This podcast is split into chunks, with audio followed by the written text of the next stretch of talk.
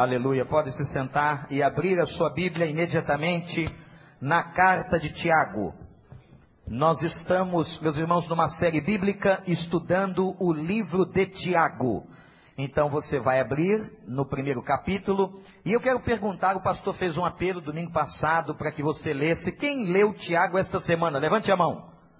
Olha que coisa boa, bastante gente. Se você não leu, comece a ler porque vai facilitar o seu entendimento sobre o que diz esta carta na palavra de Deus. Abriu, deixa aberto e agora presta atenção aqui. Vou fazer uma brevíssima recapitulação. Nós estamos agora na quarta mensagem. Veja como o tempo passa rápido, não é? Fizemos duas domingo passado e uma na quinta-feira. Estamos estudando essa epístola chamada de Epístola Geral, tem esse nome porque ela foi escrita a várias pessoas, a vários grupos, escrita esta que aconteceu entre 45 e 50 depois de Cristo. Provavelmente, como dizem alguns teólogos, Tiago é o primeiro livro a ser escrito dentro do Novo Testamento. Tiago é irmão de Jesus, irmão consanguíneo, chamado meio-irmão de Jesus, filho de José e de Maria. E ele então, após a sua conversão, e vimos domingo à noite que a conversão de Tiago se deu somente depois da ressurreição de Jesus. A Bíblia declara no Evangelho de João que os irmãos de Jesus não criam nele. Imaginem a dificuldade que seria você conviver com alguém que de repente diz para você que é o Messias esperado. Os irmãos de Jesus tinham tremenda dificuldade de crer. Só creu Tiago após o advento da ressurreição de Jesus. Então aí que ele se converteu. E lá pelo ano 45 a 50, ele escreveu essa epístola geral que é dedicada a todos os judeus convertidos que estavam espalhados pelo mundo. Por isso, o versículo 1 diz que as doze tribos da dispersão é uma referência a todos os judeus convertidos. O que, que nós já aprendemos do verso 2 a 18? Versos que nós já pregamos, já estudamos. Primeiro, que as provações são motivos de grande alegria. Quem esteve aqui quinta-feira, nós falamos sobre isso. Nós temos que jubilar quando nós estivermos passando por uma prova. Alguém pode achar que Tiago estava louco, mas não. Na verdade, ele está dizendo que são as provações. Presta atenção, meu irmão. São os problemas da nossa vida que nos ensinam a ter paciência. E a paciência vai produzir a perseverança, e a perseverança traz maturidade. Aqueles que perseveram, aqueles que perseveram, são aqueles que são pessoas amadurecidas. A vida cristã amadurece à medida da perseverança. Continue firme. Você está passando luta. Você entrou neste santuário hoje com um problema na sua vida. Permaneça e persevere em Cristo Jesus, que você verá a vitória. Quando nós estamos no meio da crise, nós não enxergamos propósito. Quando nós estamos no meio do sofrimento, nós não compreendemos por que e para que estamos passando aquilo. Mas é sempre assim. Quando as coisas passam, quando as coisas acontecem e nós olhamos para trás, nós vemos tantos e tantos benefícios que aquela provação nos trouxe. Então eu quero assegurar para você. Eu não quero assegurar para você porque eu sou um adivinho ou coisa parecida, nada disso eu quero assegurar para você, com base na palavra de Deus, que quando passar este momento e você olhar para trás, você vai entender perfeitamente por que, que Deus deixou você passar esta luta. É por isso que Tiago diz: tenham grande alegria quando vocês passarem por diversas provações. O melhor aço é aquele que passa no fogo mais quente. Outra coisa que aprendemos dos versículos 2 a 18 é a diferença entre a provação e a tentação. Quinta-feira nós mostramos um quadro diferenciando uma coisa da outra. A aprovação pode vir do Senhor para nos provar e nos aperfeiçoar e lapidar o nosso caráter e melhorar a nossa qualidade de vida cristã. A tentação não. A tentação é algo que vem sempre do diabo para te derrubar e para destruir a tua vida. Outra coisa maravilhosa que aprendemos dos versículos 2 a 18. Estou apenas fazendo uma recapitulação de algo já pregado é que o Pai das luzes nos dá toda boa dádiva. Essa expressão Pai das luzes é curiosa, ela parece espírita, não é? Eu me lembro uma época trabalhando com a Jocum. A Jocum é uma missão de jovens. Aliás, o nome significa jovens com uma missão. E eles faziam um trabalho na praia, especialmente na época do dia 31 de dezembro, que as pessoas misticamente vão para a praia jogar oferendas no mar e buscar fluidos. As pessoas misturam tudo porque elas não têm conhecimento. Paulo diz que isso tudo é fruto da cegueira. E a Jocum usava uma estratégia muito interessante, montava uma tenda na praia, nós íamos para lá e colocava assim, cabana do Pai das Luzes. Obviamente o cara chegava na praia e achava que aquilo era mais uma tenda espírita, porque tem várias, e ele ia para lá e, ia, e começava então um diálogo. O que o senhor quer? Aí eu vim aqui buscar paz, o senhor quer paz? Eu sei de alguém que pode lhe dar paz. A pessoa abriu o olho, arregalava, diz então revela, porque tem algo aqui sobre a sua vida. A pessoa doida por uma adivinhação, né? A gente adora adivinhação. Seria tão bom se a gente soubesse o que vai acontecer amanhã, mas a gente não sabe. E a Bíblia condena qualquer processo de tentativa de adivinhação. Mas as pessoas, na sua cegueira, elas iam para lá e nós abrimos e dizíamos assim: olha, a Bíblia diz que você é pecador, que você precisa do Pai das Luzes, e o Pai das Luzes é Jesus, e a pessoa saiu lá quebrada, e quantos se converteram? Tudo por causa de uma estratégia evangelística. Mas essa expressão Pai das Luzes tem um porquê está aqui. Naquela época, os astrólogos daqueles dias que não tinham tanta sofisticação e tecnologia, eles acreditavam que as estrelas controlavam o destino dos homens. Por isso é que Tiago está dizendo que Deus é maior e que Deus é o Criador das estrelas e que, na verdade, o governo do universo está nas mãos de Deus. E lembrem-se que Tiago está escrevendo às doze tribos da dispersão, isto é, aos judeus espalhados no mundo inteiro. Os judeus estavam inseridos em comunidades pagãs, em lugares de crendices gregas e principalmente sobre esta coisa de astrologia. Por isso que Tiago usa essa expressão Pai das luzes e declara o seguinte: esse Pai das luzes que é o nosso Deus, dele e das mãos dele vem toda boa dádiva, louvado seja o seu nome. Se você recebe uma bênção, se você é abençoado, se você recebe um livramento, se você é agraciado por Deus, isto vem unicamente das mãos do nosso Deus. Amém, igreja? Foi isso que nós aprendemos dos versos 2 a 18. Eu estou sendo sintético, estou resumindo aquilo que já foi pregado nas três últimas mensagens. Vamos agora terminar o capítulo 1 meditando do verso 19 a 27. Diz assim: Meus amados irmãos, tenham isso em mente. Sejam todos prontos para ouvir e tardios para falar e tardios para irar-se, pois a ira do homem não produz a justiça de Deus. Portanto, livrem-se de toda impureza moral, de toda maldade que prevalece, aceitem humildemente a palavra implantada em vocês, a qual é poderosa para salvá-los. Sejam praticantes da palavra e não apenas ouvintes, enganando-se a si mesmos. Aquele que ouve a palavra, mas não a põe em prática, é semelhante a um homem que olha a sua face num espelho e depois de olhar para si mesmo sai e logo esquece a sua aparência.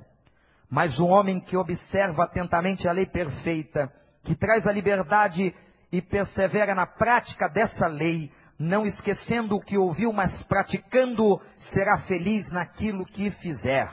Se alguém se considera religioso, mas não refreia a sua língua, engana-se a si mesmo. Sua religião não tem valor algum. A religião que Deus, o nosso Pai, aceita como pura e imaculada é esta: cuidar dos órfãos e das viúvas em suas dificuldades e não se deixar corromper pelo mundo. Que Deus nos abençoe. Há dois pontos basilares, desde o versículo 19 até 27. Quais são? Primeiro, anote. A prática da palavra de Deus. É o primeiro ponto basilar no estudo de Tiago, capítulo 1, dos versos 19 a 27. Sobre a prática da palavra de Deus, Tiago poderia falar sobre vários assuntos. Mas ele escolheu três assuntos. O primeiro assunto é sobre ser tardio para falar. Eu achei interessantíssima a colocação de um comentarista bíblico, estudando o texto, que diz assim: tem gente que é pronta para falar e pronta para ouvir. Tem gente que é pronta para falar e tardia para ouvir. E ele diz: tem gente que é tardia para falar e tardia para ouvir. Nenhum dos três se adequam à condição de Tiago. Presta atenção, a condição de Tiago sobre a prática da palavra de Deus, no que diz respeito ao falar e ao ouvir, é: seja você, sejamos nós, tardios para falar e prontos para ouvir. Talvez por isso Deus te deu duas orelhas e uma boca só. Nós temos que estar atentos e escutar muito mais do que falamos. Vocês conhecem alguém que fala mais do que escuta? A Bíblia diz que a pessoa que fala mais do que escuta, falta de sabedoria. Não é bom você estar pronto para falar. Você tem que ter a sabedoria de, no momento certo e no, tempo certo, saber ouvir. O pastor da gente sempre marca a gente, eu me lembro do meu.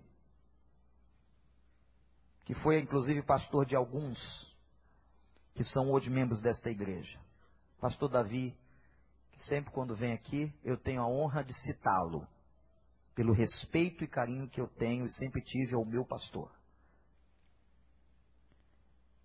E ele dizia uma coisa muito interessante, e é assim que ele ensinava a nós. Quando você ouvir uma história, escute o outro lado. Antes que você emita qualquer juízo. Meus irmãos, se nós fizéssemos isso, se nós cumpríssemos este preceito bíblico, nós seríamos muito mais felizes, julgaríamos muito menos.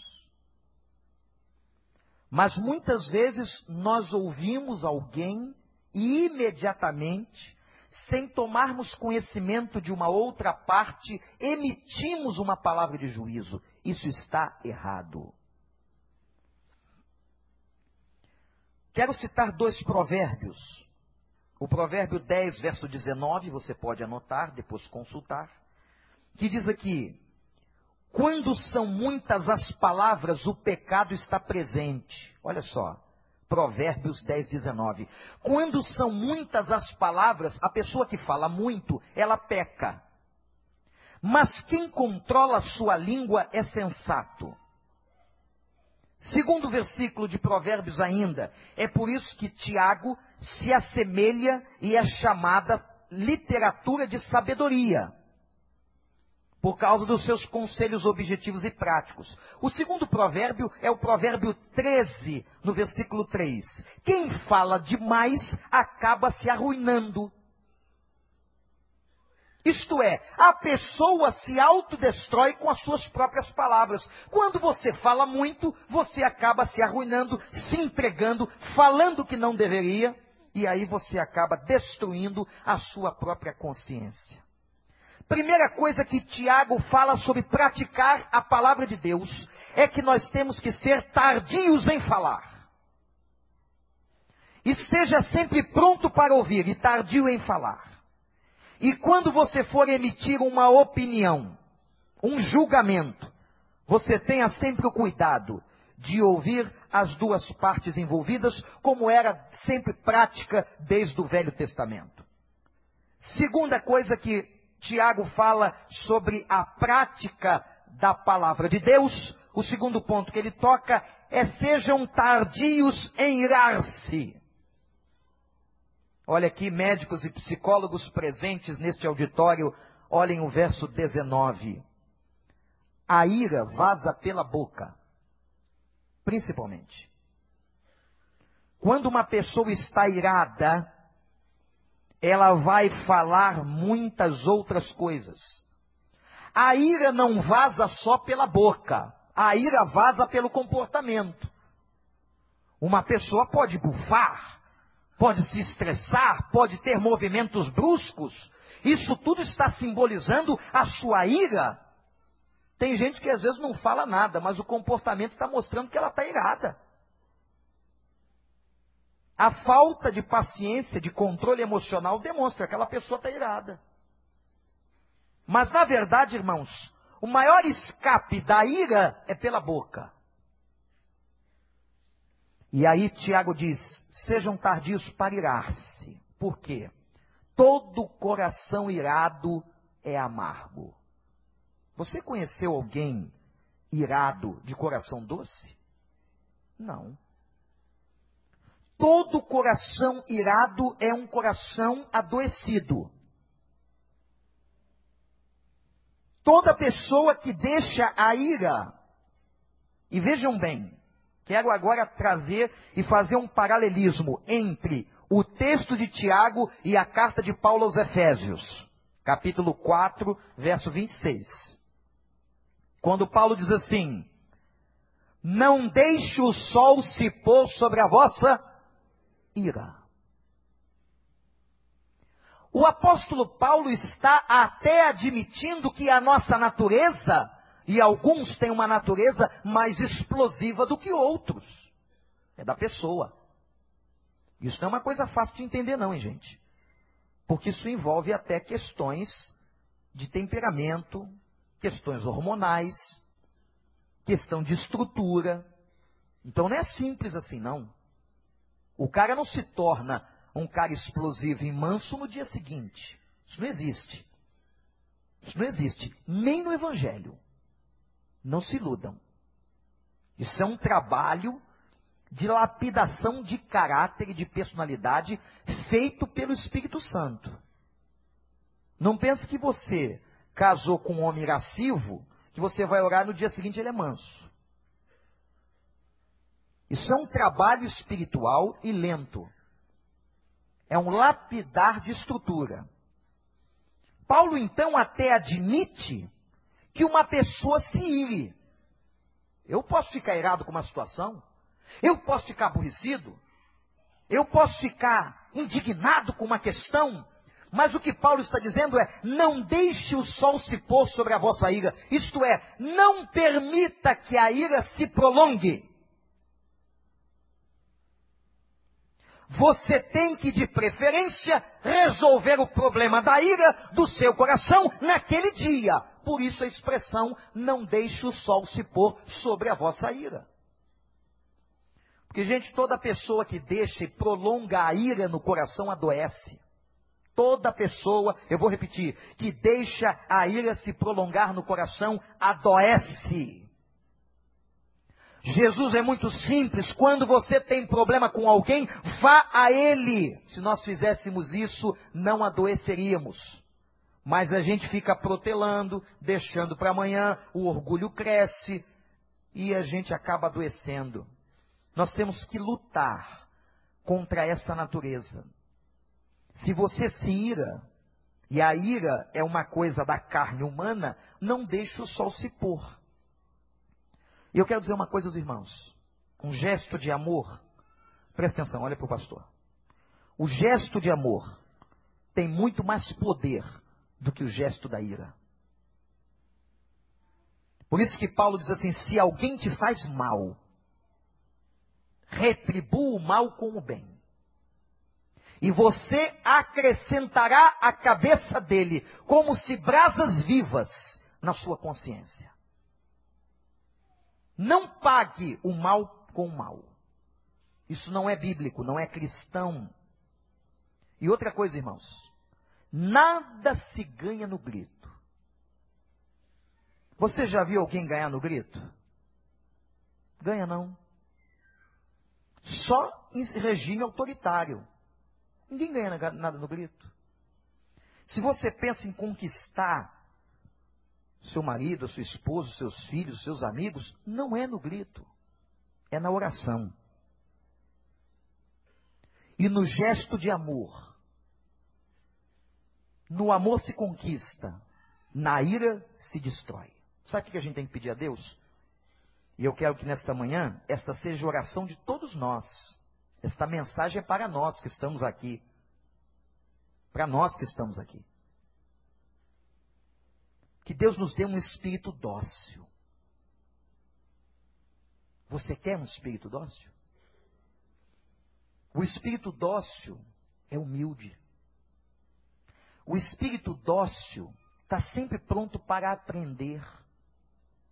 O espírito dócil não tem ressentimento no coração. O espírito dócil escuta. Talvez seja isso que a psicologia chame de inteligência emocional.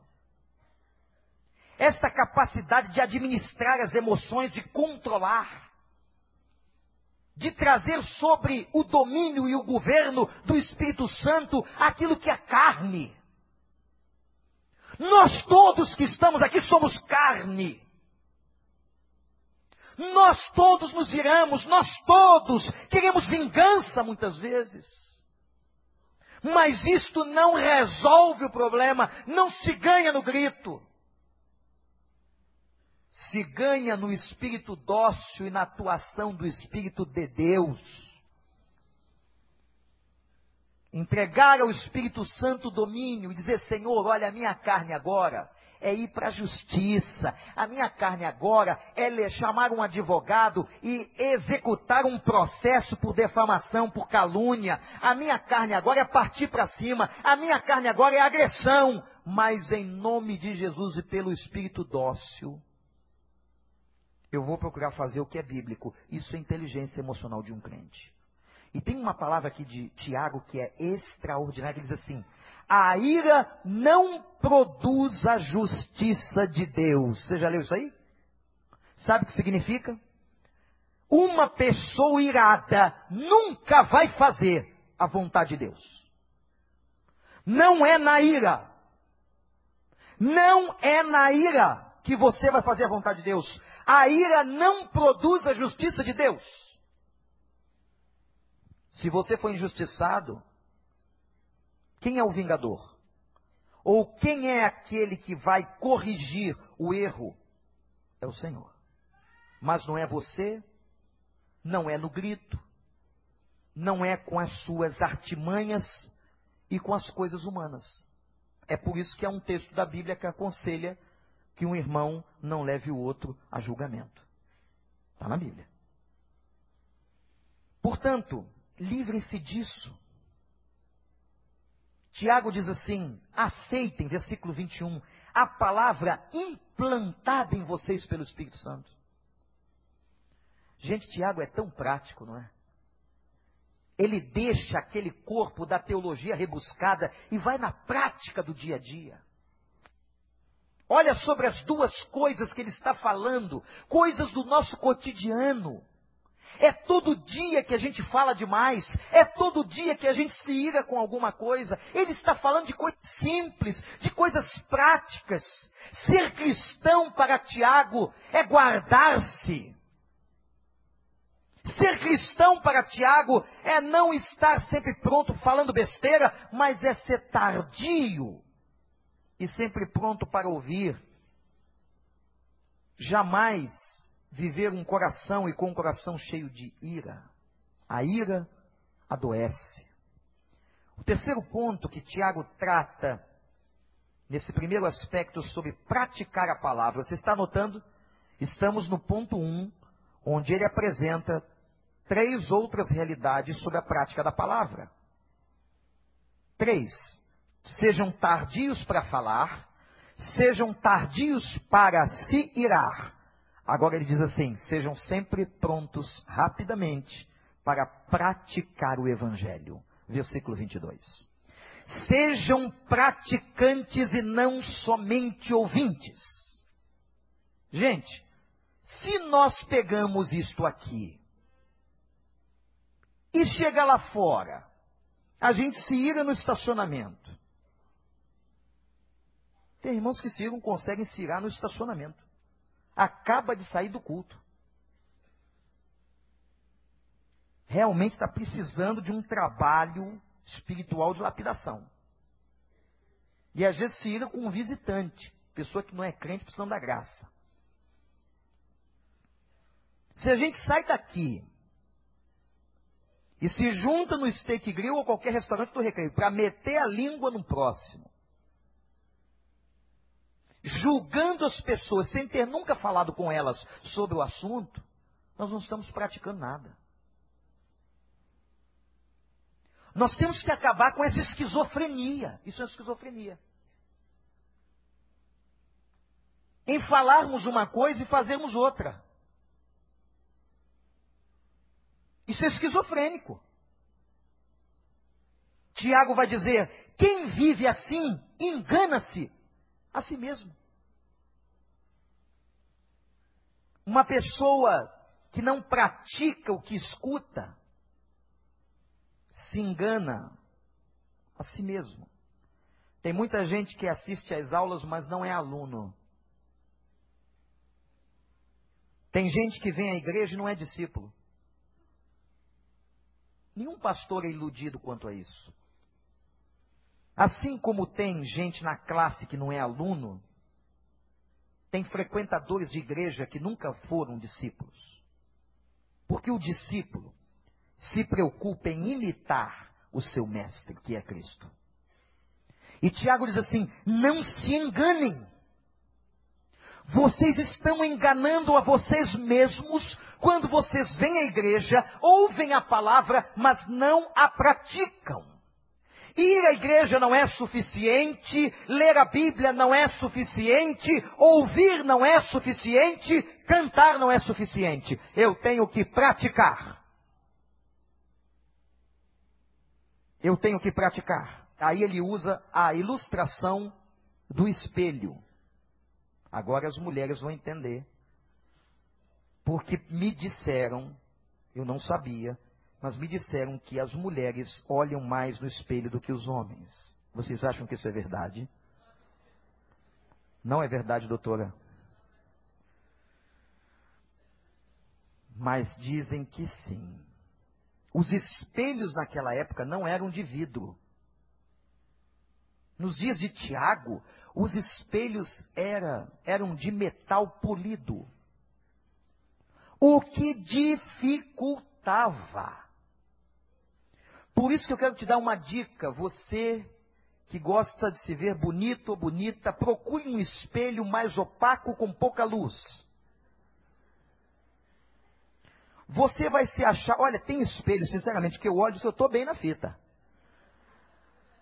Porque tem uma junção de espelhos cristais com luz clara que é terrível. Aparece todos os buracos e defeitos da tua cara. E pior, aparece o pancake que você usou por cima. Aí você diz assim: está todo mundo vendo isso aqui. Eu não posso ser isso mesmo. Eu sou o outro, do espelho opaco. A história é interessante que ele diz assim: o homem que não pratica a palavra e só ouve é semelhante, e ele, a palavra aqui para homem, interessante. A palavra para homem aqui é uma direção ao sexo masculino. Interessante isso. Parece que os homens daquela época se olhavam mais no espelho. Aliás, o espelho tem uma função interessante, dizem os terapeutas, na questão da autoimagem. Mas isso é um outro assunto. Aquele que olha a palavra e não a pratica é semelhante a uma pessoa que se olhou no espelho e logo se esquece do que viu. Por isso é que nós recorremos ao espelho toda hora. Agora tem espelho em todo lado, tem espelho no carro, tem espelho na bolsa, espelho pequenininho. Alguma coisa que te faça ver quem você é. Espelho, espelho meu.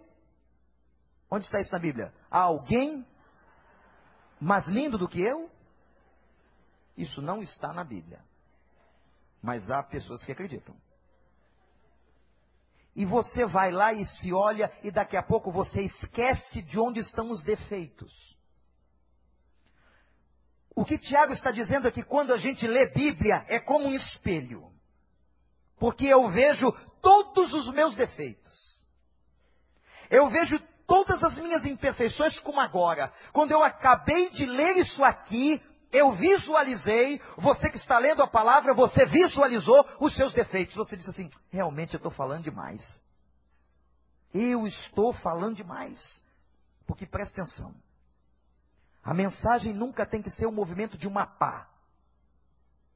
O movimento da pá é o movimento que você enfia a pá na terra e joga para o outro. Então, o pastor está pregando, eu estou lendo, ah, isto é para ele. Isto é para ele. Este é para aquele. Este é para lá. O movimento de escutar a Bíblia é o do ancinho. É para mim. Essa ferramenta eu tenho que trazer para mim. Então, quando eu ouvi isso aqui, eu tenho que entender o seguinte: não, estou falando demais. Você tem que ouvir o seguinte: você está falando demais. Você tem que compreender eu estou mirando excessivamente. Eu estou com rancor no coração, eu estou com mágoa, eu tenho que resolver isso. Eu não tenho que ficar aqui pensando no fulano, no cicrano, no terceiro, no quarto. Não, você tem que pensar em você. Então, quando eu leio a Bíblia, isso é um espelho. A Bíblia mostra os meus defeitos. Os meus defeitos. Quando você lê a Bíblia, ela mostra os teus defeitos. E agora eu vou procurar corrigir e viver o Evangelho.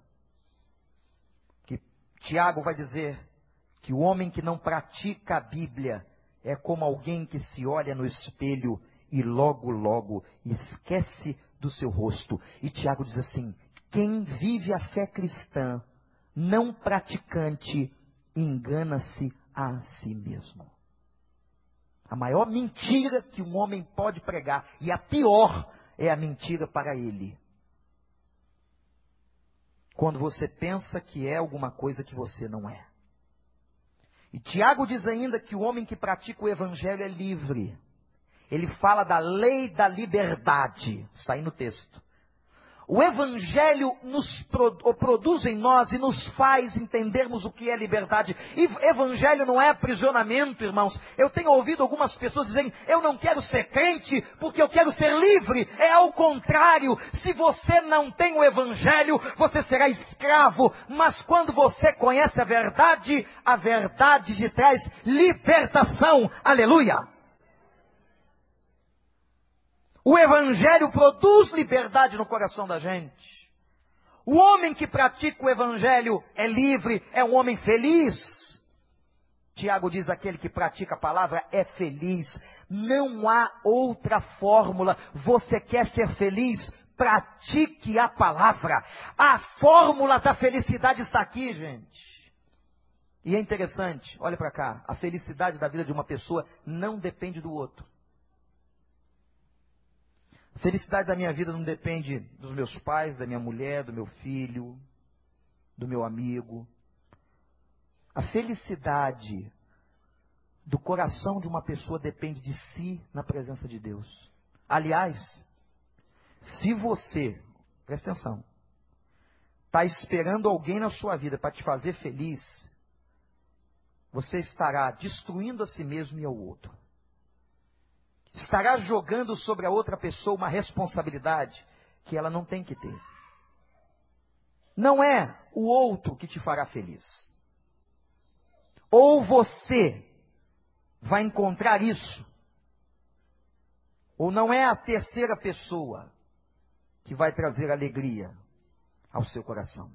E Tiago diz assim: vale a pena obedecer, vale a pena praticar a palavra, vale a pena estar olhando a palavra como espelho e vivendo este evangelho. Em nome de Jesus. Amém? Vamos ao segundo ponto. Primeiro ponto, Tiago tratou sobre a prática da palavra e tocou em três assuntos. Sejam tardios para falar, sejam tardios para irar-se e sejam sempre prontos para praticar a palavra. O segundo ponto ele fala sobre a verdadeira religião. Todos nós um dia buscamos uma religião na vida. Primeiro a gente foi atrás da religião dos nossos pais, normal, comum. Porque a gente vai imitar sempre o que os nossos pais fazem. E a gente é levado para a religião que os nossos pais nos levaram. Eu também fui assim, você também é assim. O que é religião? Vem de uma palavra que significa religare, é ligar novamente. Eu só ligo novamente aquilo que um dia foi desligado. O que é que foi desligado? Foi desligado a minha relação com Deus. A nossa relação com Deus foi desligada por causa do pecado. A nossa relação com Deus foi destruída por causa do pecado. Então a religião é o que religa. E aí eu quero usar uma expressão de Calbart, um grande teólogo, que diz o seguinte: se religião é o que religa, e se Cristo é único caminho, verdade e vida, a única religião verdadeira está em Cristo. Então, para nós, a religião verdadeira é Cristo. E ele fala três grandes responsabilidades de um religioso verdadeiro. Ele está falando da verdadeira religião, da religião pura. Se ele está falando da religião pura, significa dizer que há religião, religiões que não são puras, ou práticas religiosas que não são puras. Quais são as três grandes responsabilidades? Primeiro, você tem uma responsabilidade diante de si, e Tiago então volta a falar sobre refrear a língua. Tiago é reincidente, né? Ele repete, a palavra de Deus repete. E repete, e repete. Ele já não tinha falado para a gente ser tardio em falar, agora ele diz assim: refreia a língua. É outro conselho. É outro conselho. Porque ele está falando, seja tardio em falar. Agora, quando você falar, purifique a língua. Refrear a língua é como se colocar um freio, a mesma ideia do freio na boca do cavalo. Coloca um freio, filtre. Então ele tem dois conselhos aqui. O primeiro conselho é falar pouco. O segundo é falar bem. Fala bem no seguinte sentido: eu tenho que falar aquilo que é coerente, que é certo, que é justo, que é honesto, que é verdadeiro, que é puro. Então, primeiro ele diz: fale pouco. E quando você estiver falando, refreie a sua língua. Essa responsabilidade é sua. Essa é uma responsabilidade que eu tenho com a minha vida. Você tem com a sua vida. Cada um de nós refreando. Aí vem a segunda responsabilidade de uma religião verdadeira. A primeira ele diz que é guardar e refrear a língua. A segunda, se a primeira é diante de mim, a segunda é diante do próximo. Ele diz assim: cuida do órfão e da viúva. O que, que Tiago está querendo dizer? Aí você tem que estudar a representação das viúvas e dos órfãos no primeiro século, quando a carta foi escrita. É assim que se entende a Bíblia.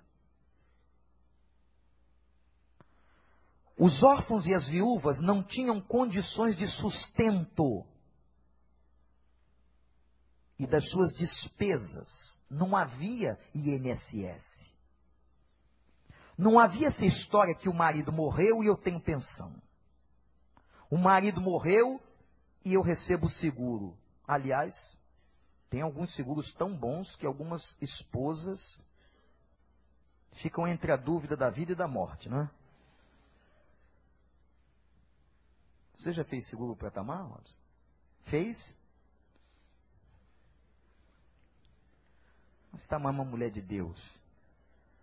Não quer isso. As pessoas órfãos e viúvas não tinham qualquer proteção. E pior, eram discriminadas. Os órfãos e as viúvas eram a representação dos necessitados da sociedade. Sabe o que Tiago está querendo dizer? Ser religioso, verdadeiro, é cuidar de quem tem necessidade.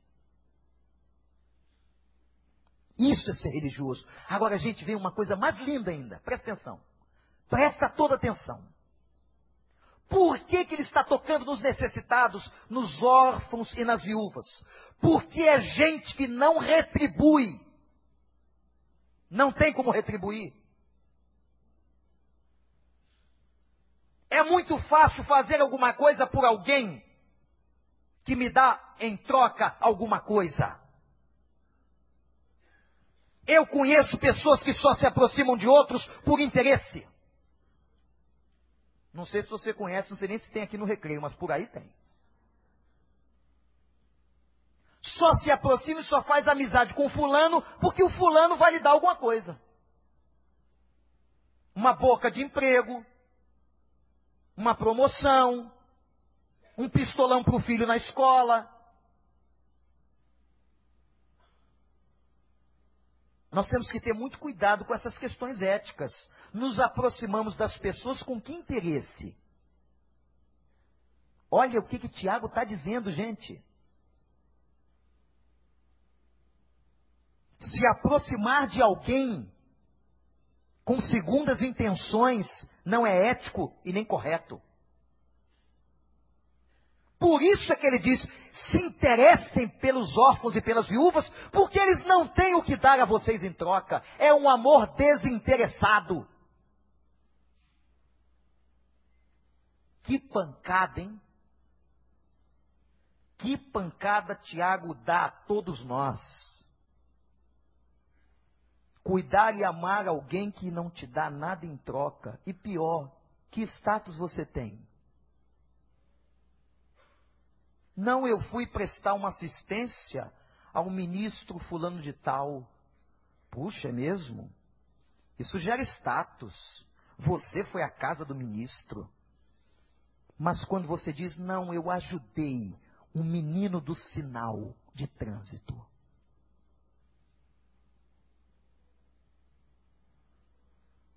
Comece a se preocupar com os órfãos e com as viúvas.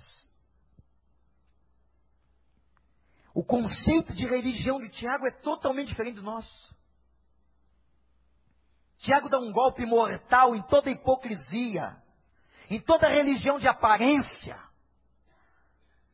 de gente que vem à igreja e quer sempre vir à igreja para mostrar alguma coisa ao outro. Talvez mostrar uma roupa nova, um carro novo, a sua prosperidade, os seus estilos, os seus status e anéis. Eu tenho que vir para a igreja para mostrar meu coração para Deus. Inclusive dizer assim, olha só, Senhor, tá cheio de ferida, tá vendo? Ó, tô ferido aqui, tô ferido aqui. Isso é religião. Religião é sinceridade, é honestidade. Ainda tinha aquela condenação de Jesus que disse: ai daqueles que vão para as praças e fazem orações bonitas. As orações em público são um problema muito sério. Porque às vezes a gente vai orar em público e a gente arruma as palavras. E às vezes deixa de orar com o coração. Por isso que Jesus valoriza o quarto. Vai para o teu quarto e fecha a porta. E abre o coração. Vamos aprender o que é religião na Bíblia. É muito mais do que vir à igreja, é muito mais do que ter a Bíblia em sua posse, é muito mais do que cantar. A gente pratica a verdadeira religião é na vida. E principalmente ajudando aquelas pessoas que não podem na, dar nada em troca, isso é uma ajuda desinteressada. Tem sempre alguém, irmãos, e é muito complicado você encontrar com alguém que está sempre querendo tirar vantagem. Sempre querendo se dar bem. E o mais triste, às vezes, da igreja. Tem gente que olha isso aqui, acha que é um grande campo comercial. Olha quantos clientes. Eu fico irado com isso. Mas não pode deixar o sol se pôr sobre a ira. Eu tenho que ficar irado até de noite só com o cara.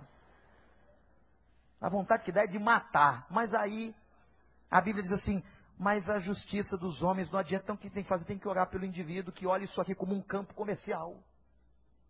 Olha quantos clientes eu tenho, que potencial. O que eu recebo de cartãozinho. Que eu vendo isso, que eu vendo aquilo, que eu vendo aquilo lá. Não faça isso para a igreja.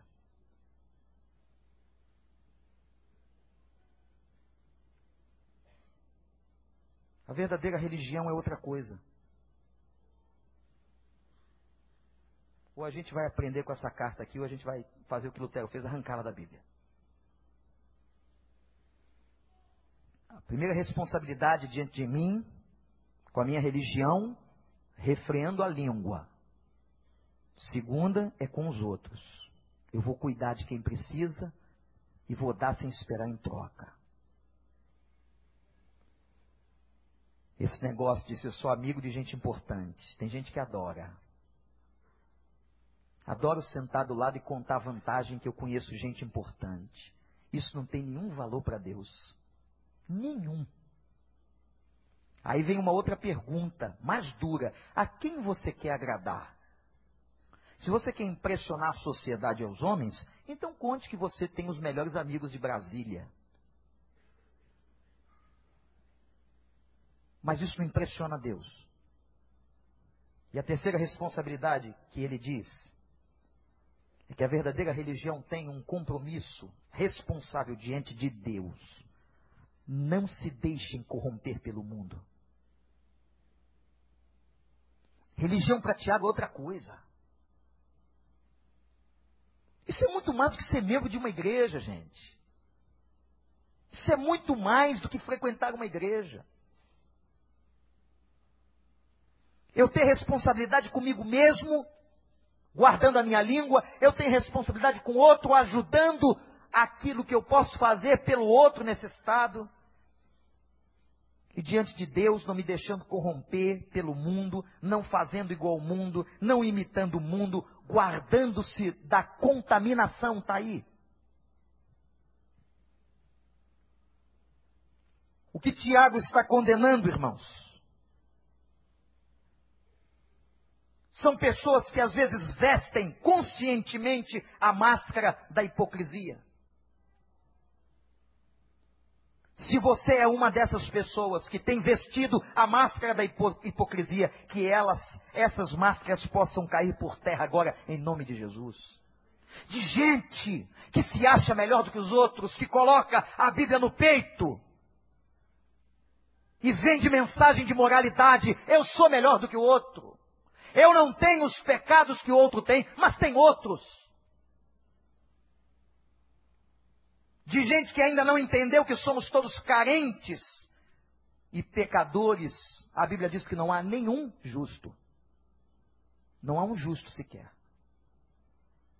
Todos nós inclinados, errados. Todos nós que estamos aqui somos pecadores. Tem alguém que não é pecador aqui?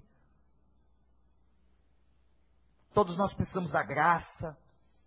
Todos nós precisamos de perdão todo dia. Que história é essa de você se levantar ou de algum de nós se levantar arrogando espiritualidade superior? Que isso? Que arrogância é essa? De onde veio isso?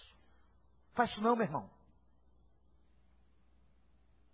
Tiago está desbancando aqui toda a máscara de hipocrisia e está desbancando também aqueles que fazem até sem muito conhecimento da verdade. Tem gente que faz até pensando que está agradando a Deus. Não, eu vou ser o juiz, eu vou tirar o pecado da igreja porque eu estou agradando o Senhor. É um ministério messiânico. Tiago diz: não, isso não é problema seu. Religião é muito mais do que ritos, religião é muito mais do que cerimônias, liturgia. Eu fico pensando o que, que Deus pensa quando a gente entra aqui e começa a louvar e adorar. E teve um texto de João 4, naquele diálogo com aquela mulher, que Jesus disse assim: O Pai está procurando adoradores que adorem em espírito e em verdade. Quem é que está?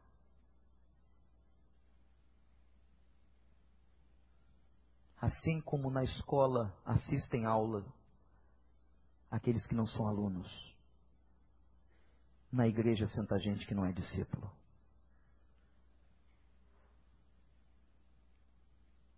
Gente, Tiago é muito forte. A sua praticidade, a sua diretividade.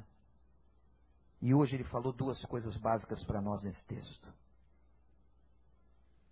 Primeiro, pratiquem a palavra, sendo tardio em falar, tardio em irar-se,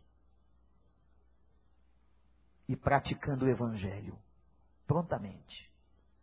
Segundo, advertiu-nos que a verdadeira religião é aquela em que você refreia a tua língua e depois ele vai dizer assim lá na frente: quem refreia a língua, refreia o corpo.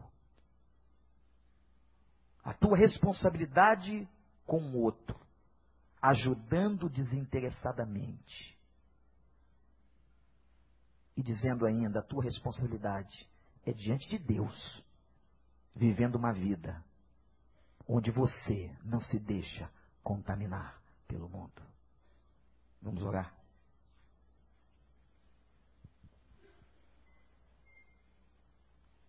Pai, diante desse texto tão forte, nós queremos pedir perdão. Nós temos pecado contra ti. E eu, Pai, como Neemias fez, peço perdão pelos meus e pelos pecados dos meus irmãos. Perdoa-nos todas as vezes que falamos demais, que julgamos e que às vezes nem damos a oportunidade do outro dizer alguma coisa. Perdoa-nos porque nós temos nos irado e a ira não tem acabado de noite. Ela tem até continuado pelas madrugadas trazendo amargura. Ó oh Deus, eu te suplico, dá ao teu povo aqui de coração quebrantado um espírito dócil. Que a gente possa aprender que não ganha nada no grito.